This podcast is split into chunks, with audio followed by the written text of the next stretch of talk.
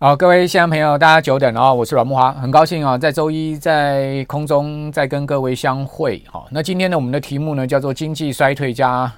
国债违约，哈，这个有足够的理由担心股市了，哈，所以我们今天重点在哦两个呃主要的事情哦，即将。呃，会是今年第二季、第三季哈，这个我想影响市场最重要的因素哈，一个是呢，美国经济会不会衰退哈，这是我们节目啊从呃今年初以来一直在跟各位讨论一个重要的议题哈。另外呢，就是。呃，国债违约的问题哈，这个国债看起来哈，这个现在目前违约的几率是风险是在上升之中了哈，但大多数的人都认为说美国哈这个演戏了哈，呃，民主共和两党国会议员那大家吵归吵哈，但呢呃。讲白话，你就有点像夫妻嘛，哈，这个呃床头吵，床床尾和这样的一个味道，哦，所以呢，美国国债终究是不会违约的，啊，应该也是一个呃所谓警报一场了，哈，不会真的发生。但往往哈，当大家都太笃定它不会发生的时候呢，它偏偏发生了，哈，那对于市场哦就会造成相当大的冲击了，哈，啊，我们不能不把这个事件哈记列记为这个重要的风险因素之一。好，那首先我们来看一下哈。呃，到底美国的经济会不会衰退？哦，这件事情啊，也没人说得准哈。那不过呢，总是有些指标哈，我们可以来观察。哦，首先我跟各位谈的这个指标呢，叫做 LEI。好，LEI 呢是由呃 Conference Board 好，就是世界大型企业联合会哈所编撰发布的了哈。呃，也就它是英文叫做 US Leading Index。好，Ten Economic Indicators。哦，就它有十个啊分项啊所组成的领先指标。哦，因为 Leading 嘛，哦，就是它是一个领先的指标。好，那这个指标啊，哦，最近被媒体啊大幅的报道。哈呃，为什么呢？呃，因为呢，它出现了连续十二个月的下滑，哈，这边少了一个月，哦，连续十二个月的下滑，哦，这很长的一段下滑时间了，哈。各位可以看到，现在目前最新的指数位置在一百零八点四点，哈，这一百零八点四点呢是直接啊，呃，往前推啊，就是来到了呃疫情啊，哦爆发之前啊，当时的一个位置，哈。所以各位可以看到这样的一个箭头指过去，哈，呃。似乎哈，好像呢，糟糕，我们后面啊，哦，这个指数还会再继续下滑哈。呃，各位可以看到，哦，这个指数哈，一旦它出现上升，它就非常长期的上升；哦，一旦它出现下滑呢，它都是既陡峭哦，相对时间较短的下滑。好，这就我们常讲嘛，股票市场哈，往往就是熊长牛短哈。呃，对不起，那这个颠倒过来，应该是牛长熊短哈。股票市场永远都是牛长熊短。好，那牛市呢都是慢慢涨，而且涨的时间非常久，好，那涨的倍数也大。那熊市呢通常都是突发而来的，哈，然后呃下跌的幅度非常的陡峭，啊，但是下跌的时间相对较短，好，这个呃 LEI 这个指数哈，我们看到它其实也符合啊股市呃这样子的道理了哈，呃，那这一次呢我们可以看到它其实来势汹汹哦，好，因为。感觉起来虽然是连续十二个月下滑哈，但是呢，似乎啊才跌到一半而已啊，甚至可能一半都还没有哈，这个很难讲哈。呃，因为过去各位可以看到，它其实一段下滑之后哈，呃，它都会出现很明显的哈，呃，一个所谓的低点哈，不再往下掉的一个状况。所以，如果你要确定说它下滑已经结束，你必须要看到像过去哈，它出现转折向上。哦，那如果说呢，它每个月的数据哈都还是在往下掉，哦，基本上还是一个下滑的过程了哈。那我个人认为呢，呃，它会继续下滑，哦，这应该是我觉得非常大概率的一个情况了哈。那至于说是哪十个分项哈，因为。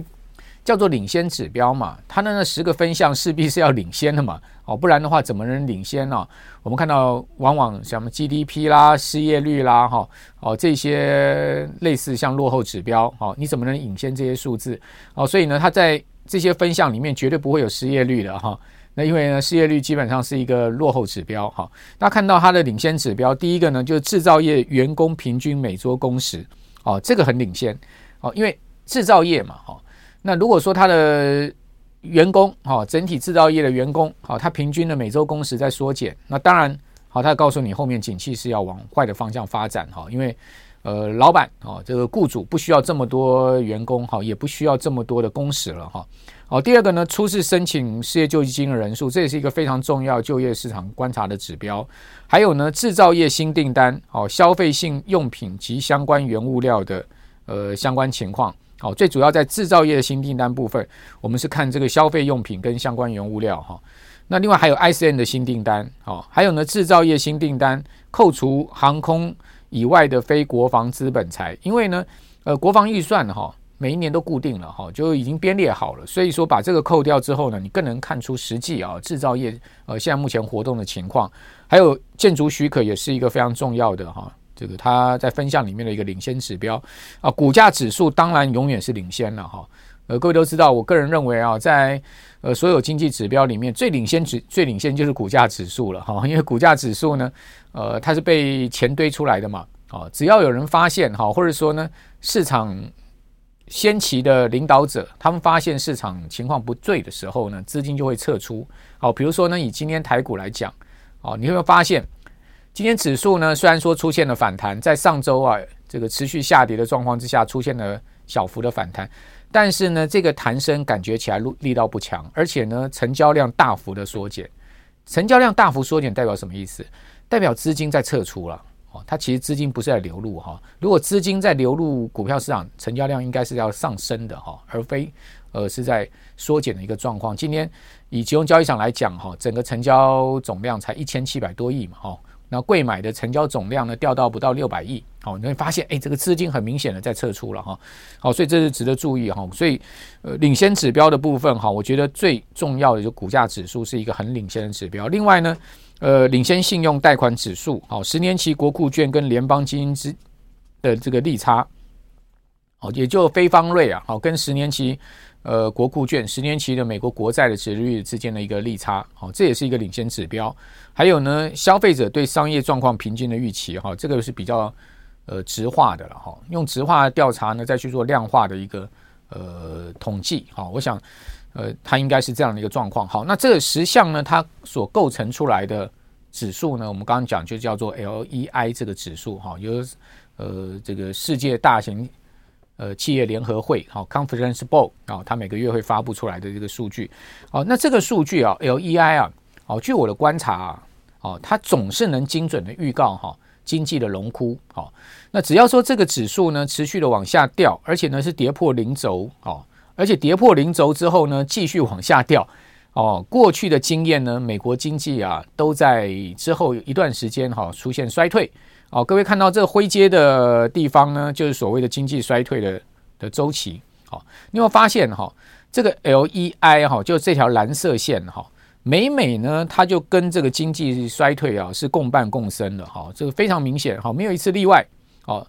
呃，另外我们看到这个柱状图啊，红色柱状图是 GDP 啊，你会发现它 GDP 呢，它其实呃。跟这个蓝色线呢，也是呈呈现同步，也就是说出现衰退的一个状况哈。那衰退当然会有一个深浅的情况，好，好，所以呃，LEI 这个指数算蛮准的哦，哦，因为它毕竟是十个很重要的大项哈，涵盖了各个面向的一个呃分项指数所组成的一个总指数，好，那这个指数呢又是一个领先的指标，好，所以它通常都会领先 GDP 啦，哦，领先这个失业率这些数据了哈，好，各位不要把失业率哈。当成是领先指标，其实失业率基本上它是一个落后指标了。好，那那我们来看到，在过往的一个情况哈，呃，LEI 好，它预告经济衰退哈，呃，如果我们从 YOY 好这条蓝色线的一个情况来看，好，跟这个实质 GDP 灰色线来看，它其实会呈现一个相对 LEI 比较陡峭变化的状况。也就是说呢，呃，这十个分项哈所组成的指数啊。哦，它的波动会比较大，哦，相对，哦，这个，呃，实质 GDP 的一个，呃，YOY 的一个表现呢，波动会比较小，哦，不过它们方向都呈现一致的，哈。当它们出现过大乖离的时候，通常都会修正，哦，各位看到所谓过大的乖离是什么？就蓝色线跟灰色线，哈，中间的距离过大，哦，它们都会出现修正。也就是说呢，呃，景气衰退会到什么时候，哈？经济衰退到什么时候，就看哈，呃，这两个之间啊出现一个非常大的乖离。那现在目前看起来啊，哦，这个乖离啊还不够大，好，为什么？各位可以看到前几次的衰退了，哦，那个乖离是非常大的哈。除了二零二零年那一次疫情啊，这两条线是几乎贴近以外哈，其他的呢都出现比较大的乖离。那为什么二零二零年那次疫情啊会出现这两条线比较比较贴近？是因为那次是这个。呃，重大疫情所造成的经济衰退，那个衰退的这个刺激力道非常的强哈，那几乎是一个恐慌性的全面失业，呃，美国一个月几千万人没工作。哦，这个是历史上没见过的。哈，没有见过这样的一个状况。啊，就发现啊，这个美国大城市都 curfew 哈，就是说宵禁哈，这些都是历史上没有见过的哈，所以才会造成。呃，这之间没有什么太大乖离的一个状况哈，所以我们应该把这个二零二零年那次疫情的情况把它剔除好，去看过去哈，因为其他因素哦，而非这种所谓的呃疫病因素啊，造成景气衰退或者经济下滑哈，那个过去几次的周期之间的一个关系。好，那这个指标哈，它怎么样预告衰退呢？大家可以看到这条红色线哈，当这个红色线出现的时候呢，它其实就是一个衰退的讯号。黑色线出现的时候呢，好，它基本上是一个警告的讯号。好，各位看到在呃二零零八年到二零二零年这一段时间呢，好，美国经济是没出现衰退过哈。也就是说，在疫情啊跟呃上一次的金融海啸哈这么长达十多年的时间，美国经济是没有衰退过。不过呢，LEI 啊倒是出现了几次哈。这个 warning signal 啊，也就是说呢，它出现了几次呃警报啊，但是都没能真正出现经济衰退哈，后面都呃经济都还是在继续维持一个正增长的一个情况哦，直到疫情的时候呢，哦，它出现了再一次的这个黑棒哦，再次的出现这个黑黑色的这个横线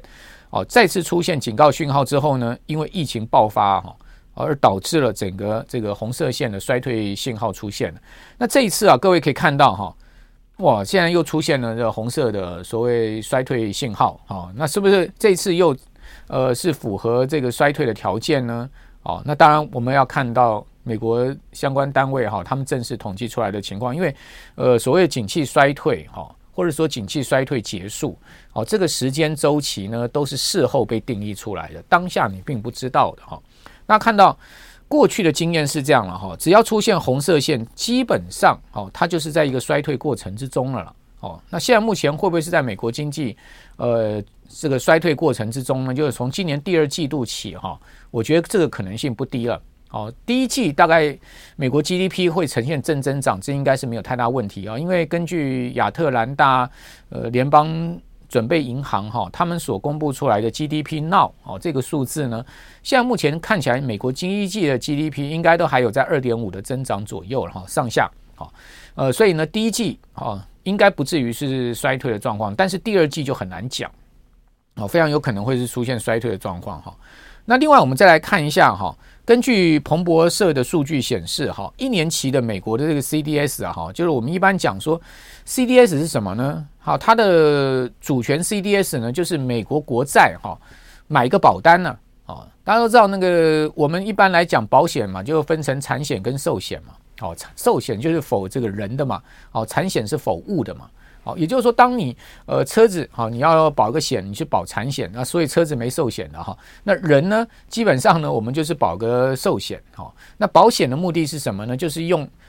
一笔钱呢，去呃去做这个发生风险之后的事后补偿啊。好，因为我们呃保险有个术语嘛哈，呃人有这个旦夕祸福，天有不测风云，所以你永远不知道什么时候意外会发生嘛。那在这样状况之下呢，呃为了这个去。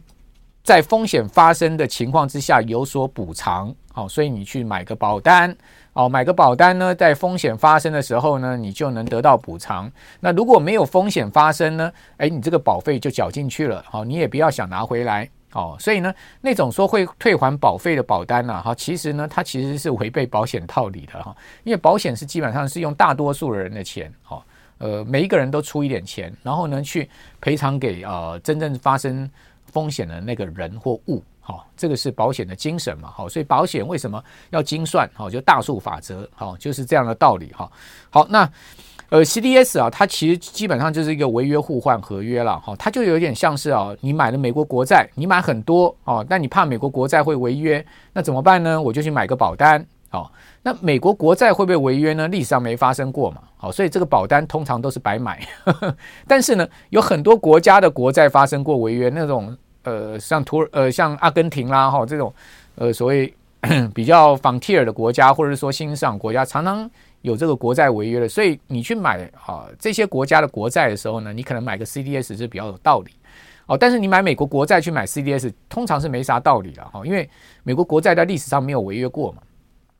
呃，这个先前在二零一一年的时候，曾经有一次哈，几乎要违约哦，但是那一次最后哈，呃，也在最后关头上面，美国国会啊哈达成妥协了嘛，哦，就把债务上限提高了，哦，躲过了违约，哦，不过呢，因为这样子哈，呃，惊险过关了。哦，没留下太多这个缓冲时间呐、啊，所以导致了标准普尔哈把美国国债信评给下降一级嘛。那下降一级之后呢，导致了美股的大跌哈。我记得那时候美股大概短短几天内跌掉十 percent 吧。好，哦，那次的经验哈，呃，当时呢，这个美国主权债的 CDS 也是大幅飙高。那现在目前又大幅飙高了。好，各位看到它从年初的十五个点哈，飙飙升到最新一百零六个点。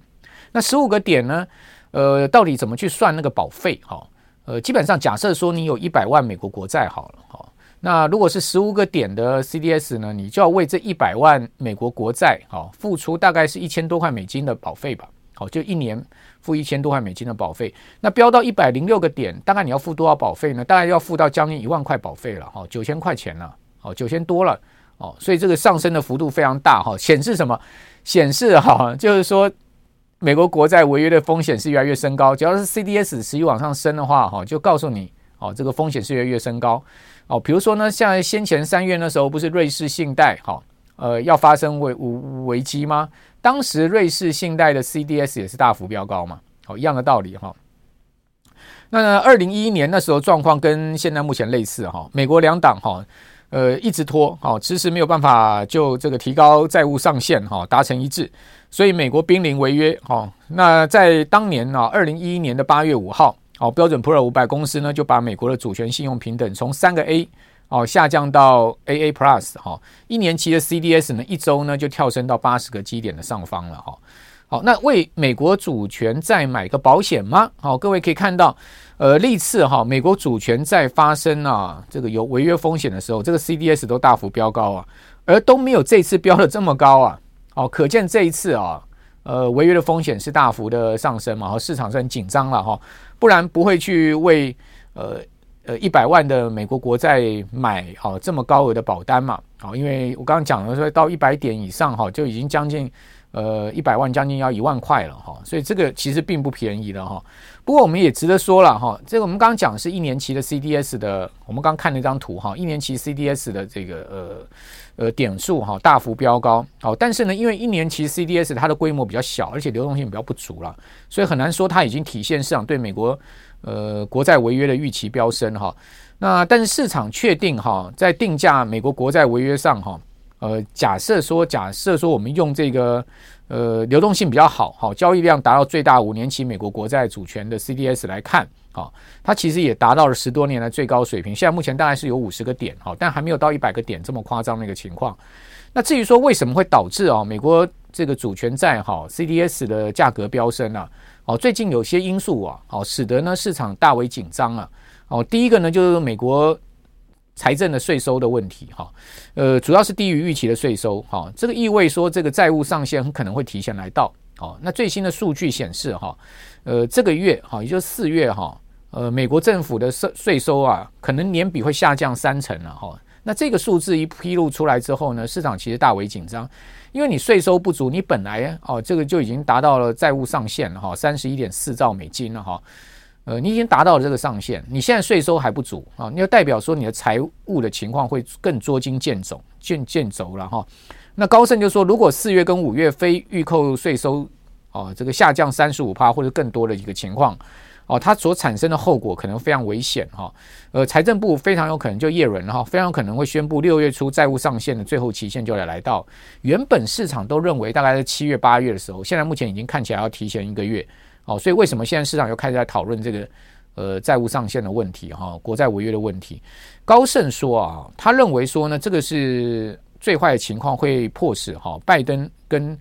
呃美国的这个执政党哈，就民主党然后在未来几个礼拜会采采取行动啊。那 现在有没有希望？有，如果非预扣税收的这个降幅不到三十趴，债务上限最后期限可能会是在七月份来到。好，所以呢，也不会就再延一个月吧。所以不管怎么样哈，在今年的夏天哈，呃，全球哈，包括美国势必要面临这个债务上限调高的问题啊。如果不能顺利调高，而导致了国债违约，那可是史上第一遭，那将会造成非常大的金融市场的冲击哈，甚至会造成经济的冲击。好，所以呃，以上先跟各位讲一下哈，就是说今年第二季、第三季哈，我们可以看到一些市场的风险。好，另外呢，美股常有个俗谚哈，应该各位还记得，五月快到了哈，五月是台湾缴税季节哈。另外，美国也是哈，美国叫做 “sell in May, go away” 哈，什么意思呢？就五月卖股离场了。好，那五月为什么要卖股离场？哈，因为在过往的经验哈，五月、六月、七月、八月、九月哈，这几个月哈，通常是美国股市哈一年之中最淡的季度哦，最淡的时间哦，就差不多五月到九月了哈。那尤其是七八九三个月，好，一个月呢是比一个月淡。好，一个月呢，过往的历史经验呢是比一个月来的差。好，那今年以来啊，标准普尔五百指数已经涨七 percent 了嘛。好，那去年呢，其实它也从呃最低点哈，大概三千六百点哈，往上收高了。好，到年底哈，呃，标普的跌幅呢就已经收敛到不到二十趴了哈。那最大的跌幅呢，我记得应该还有二十四、二十五 percent 了哈。所以呢，去年的年底它其实已经往上收高一波了。那再加上今年的第一季涨了七趴，哦，所以美国的股市已经出现了比较明显的反弹了。但现在目前又遇到了五月，好，叫 Sell in May, Go away，好，再加上我刚刚所讲的经济有可能衰退嘛，哦，还有就是国债有可能违约嘛，好，那这些事情呢，麻烦的是没人知道到底会不会爆发，哦，也没人知道它会对金融市场造成什么样多大的负面影响，哦，负面影响肯定有的啦，哦，只是说它的影响程度哈。那不知道哦，所以说在这样的状况之下，大家当然会先想先跑嘛。所以你会发现，哎，最近全球股市都已经开始在往往往往下回调了哈。之前呢是一路走高，但你进到四月份哈，其实呢股票上已经不是什么太强力的一个上升推力的行情，不像呃今年的第一季哈，那个上升推力的行情很强啊。哦，有利空呢都变利多了，比如说三月哦，第一季季季底，大家都知道美国发发。这个大爆发的这个区域银行的危机哈，从呃矽谷银行呢倒到这个 Signature Bank 啊，甚至到最后欧洲的大行哈，这个瑞士信贷都传出危机啊。但你有没有发现呢？到三月底哈，呃，所有在三三月上旬因为银行危机而导致的股市的下跌，都全部被涨回来了哦。那你就知道说今年第一季的多头气氛哈有多么浓烈了嘛？连危机都不是危机了嘛？哦，市场都不甩危机了嘛？照样把钱丢到股票市场去嘛，哦，所以你就知道说，今年第一季哈，其实多头市场气氛是非常浓烈的。好，以台股来讲，哦，今年第一季涨了十二 percent 了，哦，这个真的是跌破所有人眼镜了。哦，去年第四季的时候呢，我看很多大投资机构所做出来的呃研究，哦，或者是推论，都认为今年第一季、今年上半年股市还要再跌的，哦，但没有人想提出来可以。这个涨到一万六附近了哈，几乎没有看到这样论点了，哦，但是它就真的发生了，哦，所以呢也是呃很强力的回弹行情了哈。那这么强力的回弹行情，现在进入到四月，你有没有发现？哎，涨势其实是停顿啊，尤其是上周哦出现了这个日 K 线连四黑跌破月线哈，这其实是一个警讯。那我们来看一下美股四月的表现，美股四月哈延续今年第一季哈。上涨的行情，它整个四月到最新的交易日还涨了百分之零点六的幅度，基本上小涨哦。你可以看到它这个红绿红绿啊相间哈，所以呢，呃，上涨跟下跌的天数哈，其实差不太多了哈。啊，我们要看到啊，总共上除了这一天哈没涨跌以外哈，你可以看到上涨跟下跌的天数，我在那边做了统计哈，上涨总共有七个交易日，下跌有六个交易日，所以基本上。可以讲说平分秋色，打个平手哈，多空没有太大的这个呃距离哈。那另外我们来分哈，上涨在一 percent 以内哈，跟上涨在一 percent 到两 percent 之间，以及上涨超过两 percent 的天数，好，下跌我们同样这样这样分类，我们可以看出啊，哦强弱势嘛，好，我们刚刚想说上涨天数跟下跌天数基本上是打平手，好，平分秋色，哦，差一天其实不是很显著的差距了。哦，如果说呢差到四天三天，那比较显著差距哦，差到一天，我个人认为基本基本上不是一个显著差距。那另外，我们就来看一下它的上涨的力道。好，我们一般来讲上涨力道，我们可以用它上涨的幅度来看。好，大家可以看到上涨在一 percent 以内，哈，有六个交易日，七个交易日上涨，有六个交易日是在一 percent 以内。哦，只有一个交易日是涨一到两 percent。好，那一到两 percent 就是一个比较强力的上涨行情，两 percent 以上是一个非常强力的上涨行情。单日哈，我讲说单日有出现这样的幅度的话。那如果说是在一 percent 以内的，基本上我们一般在华尔街上面，我们会有一个术语叫 random walk 了，哦，就随机漫步，就是它比较不是一个方向性的变化，哦，不管上涨下跌都在一 percent 以内哈，它比较不是一个方向性变化，它比较是随机的一个变化，它并不是一个趋势性方向性。好，那我们来看下跌，下跌六个交易日比上涨呢，啊，它其实是少一个交易日哈。那我们来看到下跌一 percent 以内呢，它也是六个交易日，然后呢，它没有一 percent 到两 percent 的下跌，也没有两 percent 以上的下跌都没有哦，所以呢，跌势也不强了哈，它基本上也不是一个趋势性的跌势，那涨也不是一个趋势性的涨势，就代表什么？代表整个四月都已经快过完了哈，这个整个盘势它是在一个盘整区间。那我们常讲嘛，哈，股票市场盘整是为了什么？盘整待变。哦，以盘待变，也就是说后面一定会变啊，往上变，往下变。啊，那如果说往上变的话，就延续第一季继续上升的行情。那往下变呢，当然就是要修正了嘛。哦，那去年的第四季加今年第一季已经涨了大半年的时间了哈，而且涨的幅度也不小。那你觉得再往上推升还有多大的 momentum，还有多大的动能呢？好，这是值得思考的一件事情。再何况我刚所前面讲的。好，这个 第二季、第三季度有非常多的狗屁叨叨的事情，好，所以呢，你在这边呃就要等跟等于说特别在注意了嘛，因为这些狗屁叨叨的事情就可能发生嘛。那我们不知道它会不会发生，万一发生，那不就对金融市场造成很大的冲击了吗？好，所以在这个地方呢，相对我个人会比较保守一点，好，但不是说悲观，好，但相对保守一点，保守就是谨慎，好，谨慎的目的是什么呢？谨慎目的就是。以现在目前整个态势看起来，哈，你在这个地方呢获利哈赚钱的机会，哈，跟你损失金钱的机会，似乎越来越像损失金钱那个那个天平在移动了，就是那个天平啊，那个砝码啊，有点出现这个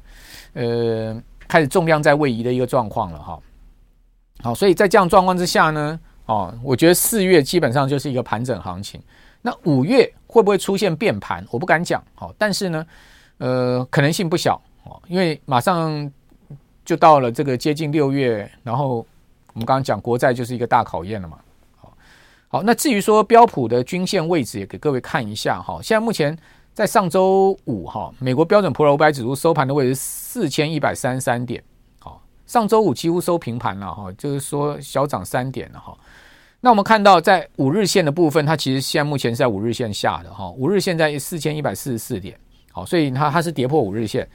那二十日线呢，在四千零九十二点，所以它在二十日线之上，好，就在月线之上。那在五十日线呢，四千零三十四四点，好，它也是在五十日线上。那一百日均线是在四千点整，好，那两百日均线呢是在三千九百五十八点。所以各位有没有发现，哈，其实它的均线哈都纠结在四千点这个主要的点位上面，哈，也就是说四千点是一个非常重要标普的多空防线。好，一旦标准普尔五百指数失守四千点，而且持续往下的话，你就要非常小心了。哦，我们现在是谨慎嘛，我们还不悲观嘛。但是呢，如果技术面上告诉你它破了四千点，一路往下的话，你当然要非常小心了，对不对？它如果能撑在四千点无所谓嘛，也许就撑在这个地方也有可能。哦，呃，台股当然 也也就不至于出现多大的跌势嘛，因为台股基本上都会跟着美股走哈。你可以看到标普哦，最近呢就是撑在这个四千点上下打摆子哦，一下有时候跌破，有时候涨破，有时候跌破，有时候涨破。它其实呃四月以来的一个 呃多空走势都不明显哦，就是这样的一个情况。那但是呢，呃如果说台股作为领先指标或者做落后指标，我不知道哈。换回到台股加权指数来观察，看到这种走势哈，我就个人有一点担心了哈。为什么担心？你可以看到，它其实是啊比标普弱啊，标普在打摆子，但台股已经破这个季线了哦，这个是呃跌到季线这个位置了，哦，今天呃盘中已经跌到季线这个位置了，哈，这个不是一个太好的状况，哈，尤其是跌破月线没站回去啊，好，这个是加权指日 K 线连四黑，这是呃今年以来第一次出现了哈，之前都没有出现过日 K 线连四黑的哈。好，那另外我们再看一下柜买指，哈，同样的你可以看到它掉头向下的一个压力，哈，蛮大。哦，今天虽然弹升，但是呢，它这一根红 K 棒带上影线，代表往上拉是有卖压的哈。那另外呢，还有就是它其实也只有弹了这个黑 K 棒的一半而已。哦，你说这个弹升强不强？你刚光看是下面这个成交量你就知道了，这个量能说的也太厉害了吧？哦，这个量不见了，哦，量不见代表资金在退场。这应该是这样的道理。好，今天还能拉上来，就主要是拉特定股票了。好，稳盘的一个作用吧。我个人是觉得是这样吧。好，那今天大致上先跟各位报告到这个地方哈，并没有说下一个结论，告诉大家说后市行情会怎么走哈。我想我今天会看会看我直播的我们的观众朋友都在市场上有一一定的精力时间了了哈，不然不应该不会来看我直播啦。哦，喜欢看我直播的人都希望。听听看看想想我的看法嘛，好，所以我相信大家心中都有一把尺，好，每个人都有自己的看法，好，我的看法也仅供大家参考哈，给各位呃一些这个呃想法，好，那不代表说一定市场会这样子，好，那这个今天我们的直播要到这个地方结束了哈，最后再提醒我们所有的呃我们的好朋友们，好，小心金融诈骗啊，金融诈骗是无处不在哈。借由我的名字，哈，借由我的头像，哈，不管他叫软糖啦，还是叫阮木华啦，还是叫什么阮阮木华的助理啦，哦，全部都金融诈骗，哈，呃，这个金融诈骗非常可怕，哈，台湾呢，哈，现在这个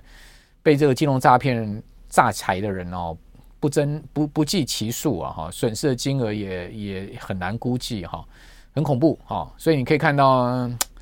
呃，很多人呢。这个不明就里的把钱乱汇，汇到不认识的人的户头里面，其实是很傻哦。那为什么会汇呢？哦，恐恐怕就是因为哈